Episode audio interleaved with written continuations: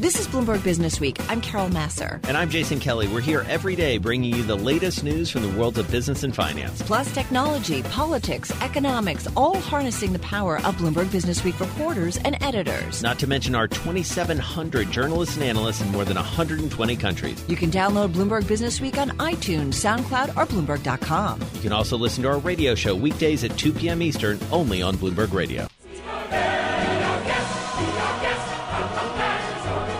Talk a little bit about luxury, the luxury space. We have a perfect guest to do this. Travel and Leisure says this next individual has done more to bring design to the travel experience than any other living person. I did steal that from your website. I'm just going to tell you. uh, I could talk about the Gramercy Park Hotel. I could talk about Forty Bond. I could talk about the global partnership with Marriott, but we'll let him do it. Ian Schrager in the house here with Jason and myself. He's at the Bloomberg Year Ahead in Luxury Summit. And you, first of all, welcome. So cool Thank to you have you here. Jay, I have to say, Jason and I have been talking about this all week. We've been really excited. We really respect what you've done in the hospitality space. We've So stayed in your hotels. So when you look at luxury, uh, so so much of the world is being disrupted. Where do you see it going? Where do you see the luxury world going? Well, I think uh, up to now, luxury has been uh, defined almost as a business classification. Uh, and to me, it has nothing to do with wealth. It has nothing to do with price. It's certainly not a business classification. It's more a state of the mind. And I think, uh, to me, luxury is unrelated to how much something costs. It only matters how it makes you feel. And uh, if you get a good value proposition, but you have made to feel great, that to me is luxury. Well, and, and one of the things that you certainly pioneered, and you, we talk about you as someone who essentially invented the, the notion of a boutique hotel, but you also started to think, it, it seems, about spaces beyond the room in a hotel, beyond the room that you're going to sleep in, and these public spaces, indoor, uh, outdoor. How does that go forward? Do, do you think, especially now that everyone seems to be uh, doing it? How do you reinvent the, the next leg of this? Well, it, you know, I like to think that uh, uh, we do it better than anybody else, but uh, it's a kind of very self-evident idea. You know, why not have a microcosm of the best that a city has to offer right downstairs in the public space? And why that public space should be geared towards the people that are living in the city? Because everyone that goes to a hotel wants to go where people in the know of that city go. So that's the secret. The public space is not for the hotel guests, it's for the people of the city because that's where the uh, hotel guests want to go. Okay, I know I think this isn't your property, but forgive me for bringing it up. But we were just we talk about. I was just in London. Jason's been in London. We talk about the Ned and like that whole restaurant space. Man, it's packed, and you know it's not people staying at the hotel. It's just everybody in the city going there. I mean that concept is brilliant, Well, you know, I think it. and I know you. This is what you do. Well, it it it's a kind of very very obvious idea, and it by the way, it's not original. That's the way hotels were 100, 150 years ago. The real estate guys got a hold of it and got rid of it because they couldn't figure out how to make money with it.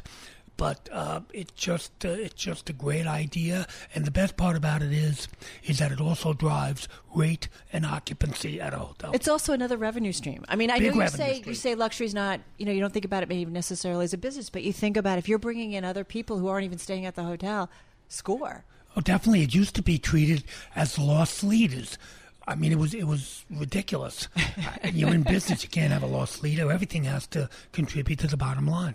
I want to ask you about this brand Public because uh, it seems it's more value oriented uh, from what uh, I can tell. When you think about the year ahead and you know sort of the the umbrella in which we are discussing uh, all of this, are we headed toward a more sort of value conscious type of c- economy? Because we've been in this long bull market. People seem to be waiting for the other shoe to drop. Does luxury need to come, for lack of a better term, sort of down market uh, a little bit? Uh, luxury is already accessible to everybody. It's not just reserved for the one percent. It's not just reserved for rich people. That's an old-fashioned idea, I think. Uh, I think uh, you know, as right right now, what's going on in this country, I, I think uh, the middle class is under attack, uh, and you have the one percenters, and you have everybody else. And I think uh, it's an old-fashioned notion to think that luxury is only something that costs a lot of money and is only for a very few rich people. Everybody is en- entitled to have it. It's a kind of more modern idea. And I don't think that the value proposition has anything to do with an economic cycle. Hmm. I think people want value for their money.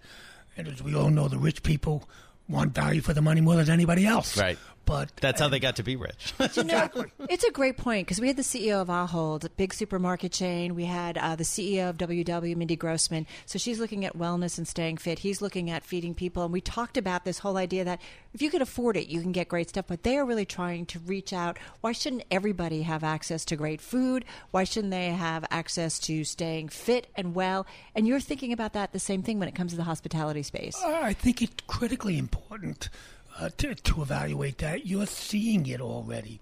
You know, you're seeing gourmet chefs like Daniel Humm, who's had the best restaurant uh, in the world for the past few years, and, and Danny Meyer, who uh, is renowned for doing great restaurants, offering fast, casual, Right. gourmet food. Right. Uh, because people want quality, and they want it fast and casual, and they want it less expensive. Uh, You're going to see it in every aspect of our life. Ian, how much though is a result of the Ubers, the Airbnbs? Like people have come out with a different way to stay in a city, right? And some of them can be value prop- propositions. You know, these upstarts that are no longer upstarts, kind of just shaking up how we do things. Well, that part of it, you know, the funny thing about it is uh, I have uh, four girls and one son, uh, and the four girls are all uh, uh, in their uh, early 20s, and none of them want cars. Right. I, you know, so when I was true. growing up, That's all you wanted was a car, like, right? Uh, uh, Mecca. Yeah. Uh, but uh, so those things change. But in the hotel world, the way to deal with a disruptor like Airbnb is to do things they can't do. They can't do communal spaces. Yeah, They can't right. do the public gathering spaces we do in, in the lobbies and all. So that even plays to our strength and is a way of, of dealing with Airbnb. Right. You know, you can't stop Airbnb by throwing up legal obstacles. Right. That will delay it. It won't stop progress. you know, you got to react to a good idea with a better idea. Very good. Ian Schrager, Schrager, what a treat. Founder and chairman of the Ian Schrager Company here with us in our Bloomberg Interactive Broker Studio, part of the year ahead in luxury. You're listening to Bloomberg Business Week.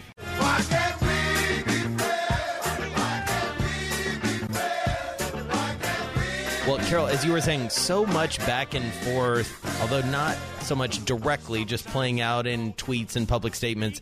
Uh, it feels like not just Yeah. every day, almost every hour. Uh, it certainly feels that way. Shawn Donnan, senior trade and globalization reporter for Bloomberg, joining us from our Washington 99.1 studio there in the nation's capital. Shawn, great to be with you, at least virtually. Wonderful to be here. So, give us the current state of play. Like right this minute, the president, I believe, on his way, literally in the air right now, uh, to Buenos Aires, scheduled to meet with President Xi of China. Where are we at this moment in terms of what we expect from those talks? Well, Charlie had that great word, didn't he? Uh, whipsaw. I mean, that's kind of where we've been all along on, on, on these China trade negotiations. And just like in the last six hours, uh, we've gone back and forth. Uh, it feels like just you know, it feels like a month ago almost that I woke up this morning and and uh, and the president had tweeted how much he loves tariffs and and uh, uh, for the hundredth time, and, and and we felt like we are going, you know, things were not going to be looking good uh, this weekend. But then just before he gets on the helicopter uh, to head off to Air Force One in Argentina, he he had th- this line on. He thinks that they're close to something. Uh, didn't really uh, expand much on, on what that is, but we do know that that, that uh, U.S. and Chinese officials for a few weeks now have been working on the contours of a deal, something that they could announce at the uh, uh, after this dinner on Saturday night. And both leaders are keen not to to go into this dinner or come out of this dinner without something to show for it. Uh, and that the deal has been what they've been talking about is some kind of ceasefire possibility. That's so that's our kind of best case scenario for where we are now. But you know, 48 hours feels like a long time these days in Washington, and what happens between now and and, and Saturday night, and uh, what the president's mood is there, what actually Xi Jinping Right. brings to the table. Uh, you know, there's a lot of uncertainty around. I mean, Shawn, ultimately it comes down to that dinner, correct? Or w- are we assuming that stuff will be leaked out ahead of time so that by the time they get to the dinner, they're going to have everything done? So in a normal world, everything is done and it gets leaked out ahead. Wait, of wait, time, wait! Did you say go, normal world? Well, yeah, Come on, Shawn. I know, I know, I know. But look, the, the world I live in now is, is isn't normal. Uh, um, people are interested in trade for the first uh, of, f- first Yeah, you're the hottest guy around, man. which is Come on. just unusual. You know, um, the the. I, I look. A lot depends on what goes into this dinner, but we also we, we need to kind of step back and and and say w- the best thing that can come out of this dinner is some kind of ceasefire and agreement to have more talks. So it, this is not going to be the end of the trade war. Saturday night is not going to be the peace in the world. It's not going to be uh, the end of the trade wars. The trade wars are going to be with us well into 2019. We're going to be having these, having these conversations uh, well into next year um, because the issues between the U.S. and China are just so big. Uh, one of the big objections that the, the Trump administration has to China is its its industrial policy, and that's kind of foundational for, for, for Xi Jinping and the Right. Chinese economy. That's not something that's going to change over dinner uh, and steak and a couple of glasses of Malbec in Buenos Aires. Well, wait a minute. Will it ever change? I mean, this is you know, Well, every it- country has a right to put fo- you know push forward its industries. Um, so I, I don't even know how this can. I can't see China changing at all. I guess no, is I, my point. I, I, I can't either. I, I, I don't think that's going to go away, and, and and I don't think China is all of a sudden going to decide that the the economic model that got it to where it is today in the world, uh, that it has uh, rolled out over the last thirty years, is suddenly it's going to change uh, and and abandon that. But what we could get uh, it, it coming out of this, and again, this is the best case scenario, is a series of of uh, th- of discussions that the tariffs that are in place now remain. The threat of, of further escalation remains. Uh, you get some kind of maybe a, a, a, a gesture by the Chinese to buy to drop their tariffs on soybeans, which would which would please farmers in, in the Midwest and would be a big political victory short term for, for, for President Trump.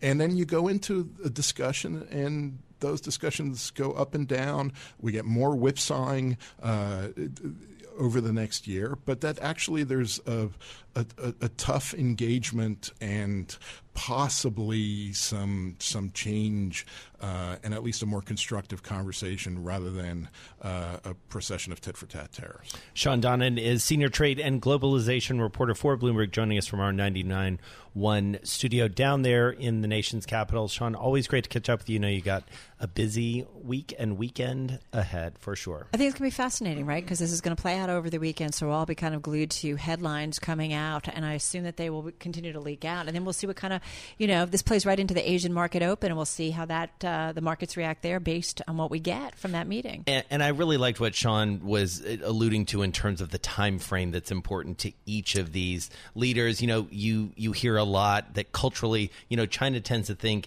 not just in decades but in centuries and Right. generations. And obviously, the current administration and, and the president, uh, you know, think in terms of tweets and news cycles and quick wins. Elections. I'm a hard, hard worker. Yes, workers. Man, there's a lot of the, a lot of things kind of coming at the labor environment right now. And In fact, one of the major themes I feel like Jason that came out at the Bloomberg The Year Ahead Summit held at our headquarters yesterday was taking a look at technology, data, and all this stuff, and kind of the good and bad of things like artificial intelligence and what it means kind of for the world at large, but also I think people thinking about what it means for the workforce as well. So back with us to talk about this is Robert Bell. He's co-founder at Intelligent Community. It's a think tank. It's really helping communities use information, communications technology, thinking about the 21st century community. You've been looking into the impact of AI on jobs, and I do feel like a lot of folks are trying to figure out good, bad, indifferent. I keep hearing technology and humans working together. How do you see it? Well, you've got to take the scary headlines and figure out whether they're real and then look at the nuance, right? So, back in 2013, a couple of Oxford researchers put out a, a study, and the headline from it was that technology advances will destroy 47% of U.S. jobs in the next 20 years. Armageddon.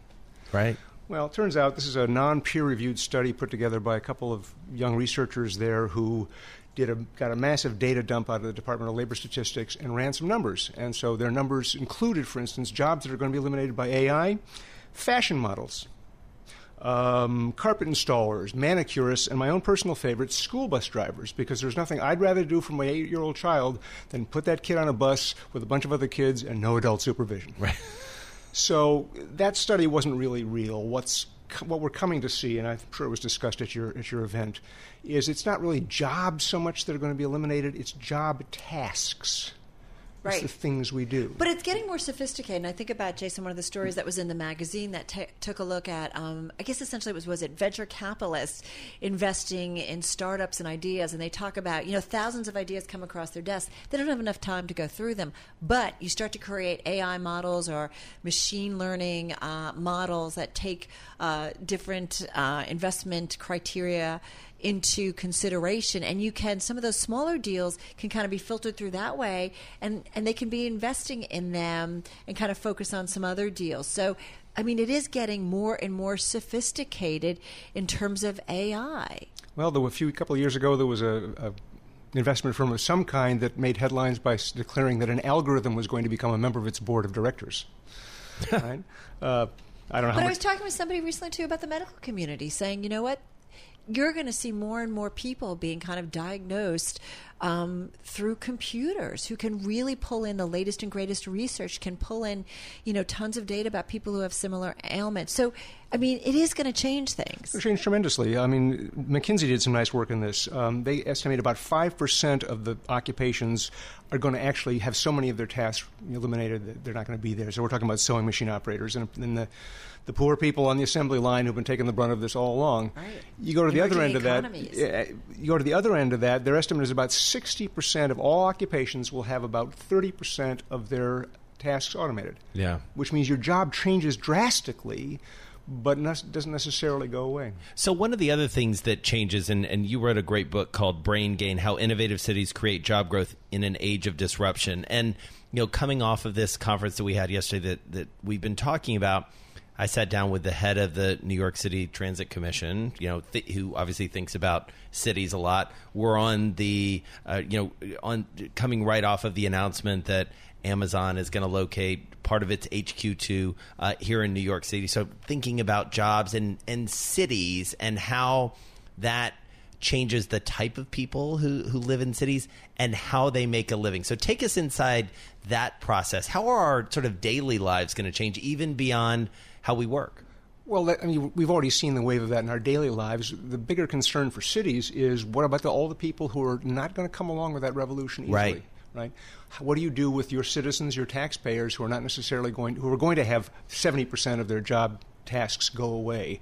This is an area that, frankly, we've never done a very good job at in the states. But I mean, we just need obviously to take those people and to help them come along, give them some skills, figure out what the new jobs are going to be, and train them for those new jobs. So give us an example of what a new job could be. Like you've looked into this a lot. One of my favorites is the is uh, favorite uh, new jobs of our new era is the job of the person I can't remember what it's called th- who's going to explain to you what the AI just did.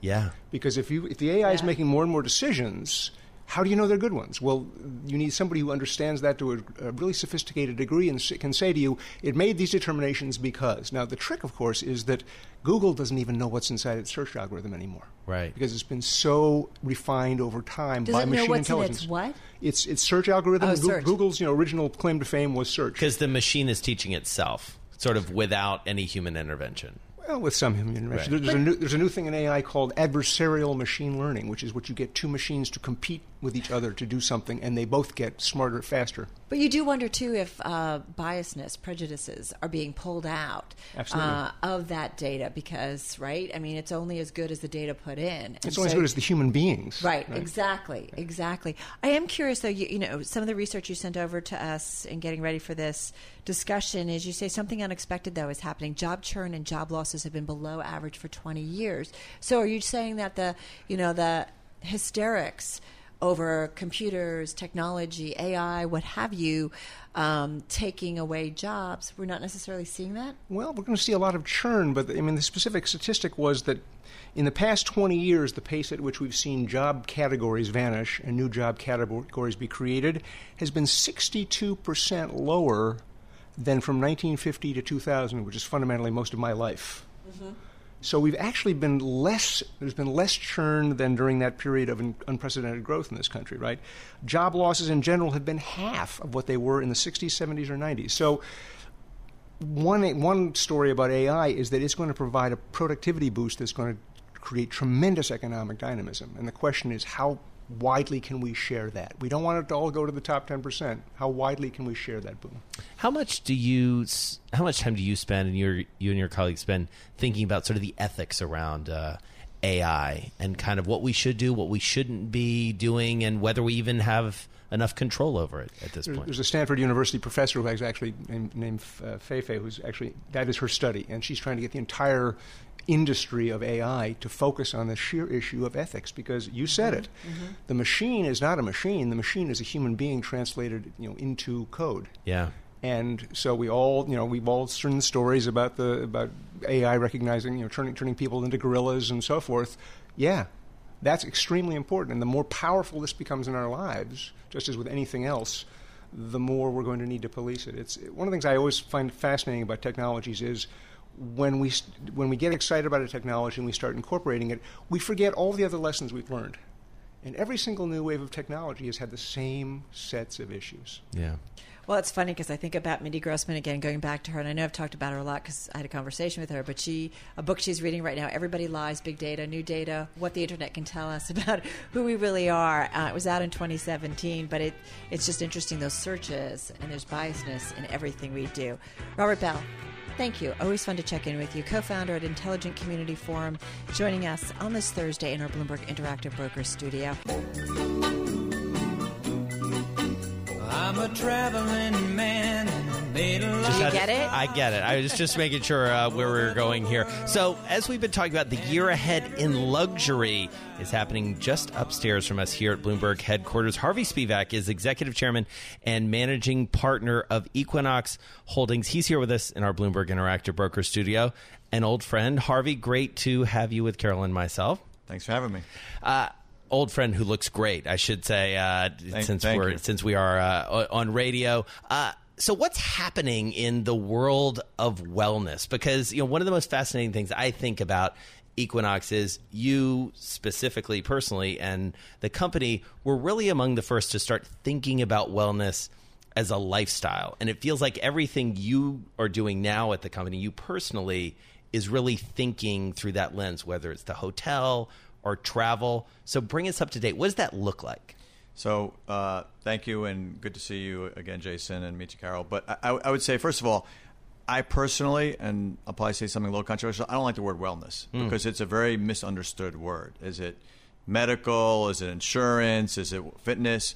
But I would say we were pioneers starting back in 1991 of really, you know, talking about fitness as a lifestyle. Yeah. And you know, a- interesting little story. Back in uh, 2002, um, you know, right after 9/11, there was a gentleman named David Lipman. David was had his own uh, creative advertising agency when they were called advertising Right. agencies, but he was very creative um, gentleman. And I, I didn't know David, um, but we had a lot of mutual friends. And he said, I, "I need to talk to you." So sure, you know, got together with David, and David said, "You changed my life." And I said, "Well, I'm happy to hear that. Um, how's that?" And he said, "Well, I lived in Tribeca during 9/11, and I was um, uprooted. My whole family was uprooted because of what happened." And the thing that brought me back and kept me sane and healthy, emotionally, physically, and spiritually, was Equinox. And I want to tell the world the, Equinox story. And I said, Well, appreciate that. We've got our agency of record. He goes, Well, let me, I don't pitch, but let me just pitch you some stuff. and he pitched us some phenomenal creative. And he was very fashion oriented, which always was our brand. Yeah. But he came up at the time with a tagline of It's not fitness, it's life. And it's very unusual for a brand to have a tagline that survives a year, yet a couple years. And that has been our tagline since 2003, to the credit of David. And think about 15 years later, it's, it's never been more true. Absolutely. I mean, and so health is the new wealth. That's what we talk about. And at Equinox, we don't talk about wellness, but we talk about specifically for Equinox community, we talk about high performance living. Hmm. And we've always been good at anticipating where the consumer wants to go. And I talked about that on the panel. And the obvious evolution of that is Today, people work out and, or somehow participate in a healthy lifestyle daily. That could be in what they're wearing, that could be what they're eating, that could be their workout routine. You know, 10 years ago, if you worked out twice a week, you were a little weird. You were a little like extreme, true. right? Today, it's, it's all about no days off. Yeah. Used to be no pain, no gain. Now it's about no days off. Right, you actually And- feel guilty when you don't do it. Correct. It's So- like, wait, so I'm the- missing something from my life. So there's something that you're doing. And so if you think about that, we have become such a big part of people's lives. And so now, if, if you think about how Equinox is created, it's all coming towards us. Yeah. And so now our members are saying, I want more. I don't want just what happens in the four walls. I want more digitally from you. And I also want to maintain that routine when I travel. And we've all experienced it. When you travel, it's almost impossible to maintain a healthy routine. Whether it's, you know, a hotel with not the right food or, you know, not a great sleep environment or the simplest just not having a good in hotel gym. A terrible gym, right? And, and so that is really, you know, we've always been in the hospitality business, but that was really what, you know, kind of gave us permission to extend into hospitality from a hotel perspective, and we couldn't be more excited about that. Well, I think about starting Ja- in 19. Jason and I are, are kind of all in on our Pelotons, but it's like that high idea. You go to a hotel and they put the Peloton in your room or something, or there's rooms with Peloton. Like you're able to kind of, okay, I'm not home, but I can continue my workout routine. I mean, that kind of that whole concept, and like you said, it's part of your life. So You're going to want a SoulCycle bike in that. Uh, hotel Oh, room, sorry, right? sorry. Just wait for 2019. we'll have some stuff to talk about. so tell me then. So what are we going to get from you when it comes? So you're getting ready to open up your first hotel, right, in New York? Correct. Uh, J- June of uh, 2019, Hudson Yards. So what are we gonna First get? of six that are already under development. So what are we going to get out of the hotel? What are we going to get from you guys when it comes to travel? So, so if you think about it, um, and I'm going to be a little high level here, but if you think about it, um, the high performance lifestyle will extend into high performance travel. And it's for those who want it all. So, Jason has heard me talk about this this notion of work life balance. It doesn't really apply, certainly to our demographic. I mean, people still throw it out there, but that's not how we all live our life. We all, you just talked about in your hotel room, we all trying to figure out ways to get in everything we want to get in, right? Right. I want to professionally succeed. I want to personally succeed. I want to have a great family. I want to have great relationships. I want to have great friends. I want to have fun. I want to be healthy. Well, that's like 30 hours a day. right? So the notion around the hotels is for those who want it all. And around high performance living, the, the three pillars we talk about is what makes for a high performance lifestyle is movement, activity on some level, Just got about 20 seconds. nu- nutrition, eating, and recovery or regeneration. And so those will be the kind of guiding principles around the hotel, but also still luxury positions. So service oriented, you know, very active, like minded people informing community. So we we couldn't be more excited. You're going to have to come back and spend more time with us. Harvey Spevak, Executive Chairman and Managing Partner for Equinox Holdings, here as part of the year ahead in luxury. You are listening to Bloomberg Business Week. I'm driving in my car. I turn on the radio. How about you let me drive? Oh, no, no, no, no. Who's gonna drive you home? Honey, please, I'll do the driving. Drive on. Excuse me, I want to drive. Just drive, baby. It's the question that drives us. This is the drive to the close That funky music will drive us till the dawn. on Bloomberg Radio. It is time for the drive to the close on this Thursday. Michael Sheldon is Executive Director, Chief Investment Officer at RDM Financial Group. Back with us. He's joining us on the phone from Westport, Connecticut. Michael, nice to have you here. You know, it's interesting. Dave Wilson. Uh, our stocks editor who does charts of the day. I feel like he's been often now bringing in charts that where folks are looking at the valuation of the market at this point. And the latest one he brought in today talked about how the valuation level it's uh, just above the average of 15.9 um, since that was the average between March of 09 and when the S&P began climbing. So it's interesting. We're right now, I think, on the S&P um, as low as about 16.1 last week. The valuation of the market more attractive, more interesting. People finding it, uh, you know, it's catch, catching everybody's attention. What do you make of the valuation of the market? Is it, is it a buy signal to you, or what does it say? Well, the valuation has definitely come down somewhat. It was, uh, I think, it was around 18 times back in January of this year before before the market uh, took a hit, and then it has come down recently. historically, it's interesting when the Fed's raising interest rates and you get towards the latter end of a cycle, uh, PE ratios do tend to decline somewhat. So that's not uh, abnormal. And again, I think that's because of because of the rising interest rates from the Fed.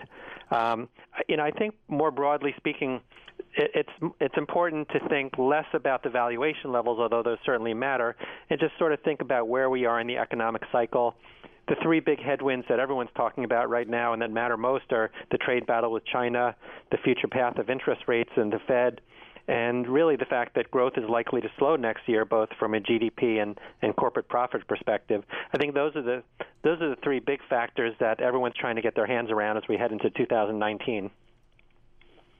And what are the you know, one of the interesting things we've been looking at is what are the sectors that start to to emerge uh, a, a, little bit more in this type of market, in this less certain, shall we say, uh, type of market? Where are you advising clients to uh, put money?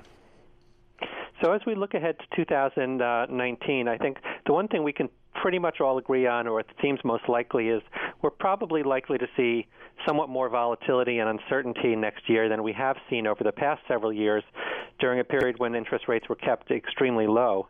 So, given that sort of outlook, uh, the two sectors that we favor the most are going into next year are technology and healthcare for, for different reasons. Technology has growth, they have actually some value, companies are raising dividends. They're a beneficiary of um, cash repatriation from overseas. And then in terms of healthcare, that sort of is a middle ground between between growth and value. We think the outlook there for many companies is fairly stable. You get a number of growth at a reasonable price or GARP type companies in there that in in general, in terms of the individual stocks, we're we're really looking for. By the way, GARP, are, I love that growth at a reasonable price. I've never. Have you heard that? Before? Yeah, yeah, yeah. I don't, yeah. I've been around a little bit. Oh, okay. we can talk more about that later if you'd like. All right. Sorry. School starts at five. Oh Jason. goodness gracious! Are you, are, Michael? Are you hearing this? Sorry. Go on. I'm I interrupted you no- with my no ignorance, comment. and then Carol decided to pile on. Go on. That's okay. Um, so, in terms of individual stocks, we're looking at higher quality companies, companies that are generating stable free cash flow, strong credit ratings, positive earnings per share and, and sales, companies able to raise their dividend on a more sustainable basis. I think these companies are more likely to to stand out and uh, be project uh, stability and growth in what could be a more volatile environment next year. And more recently, you've seen some of the sort of laggards like utilities, consumer staples, Yeah. um, start to do better. And it, it's kind of a tough call at this point. There are a number of companies I heard somebody recommending McDonald's, and we own them. We've owned them for, for quite a while in our income model as a dividend growth play. But it's hard to justify buying them now. There was an upgrade today because they're trading at something like 24 times next year's earnings.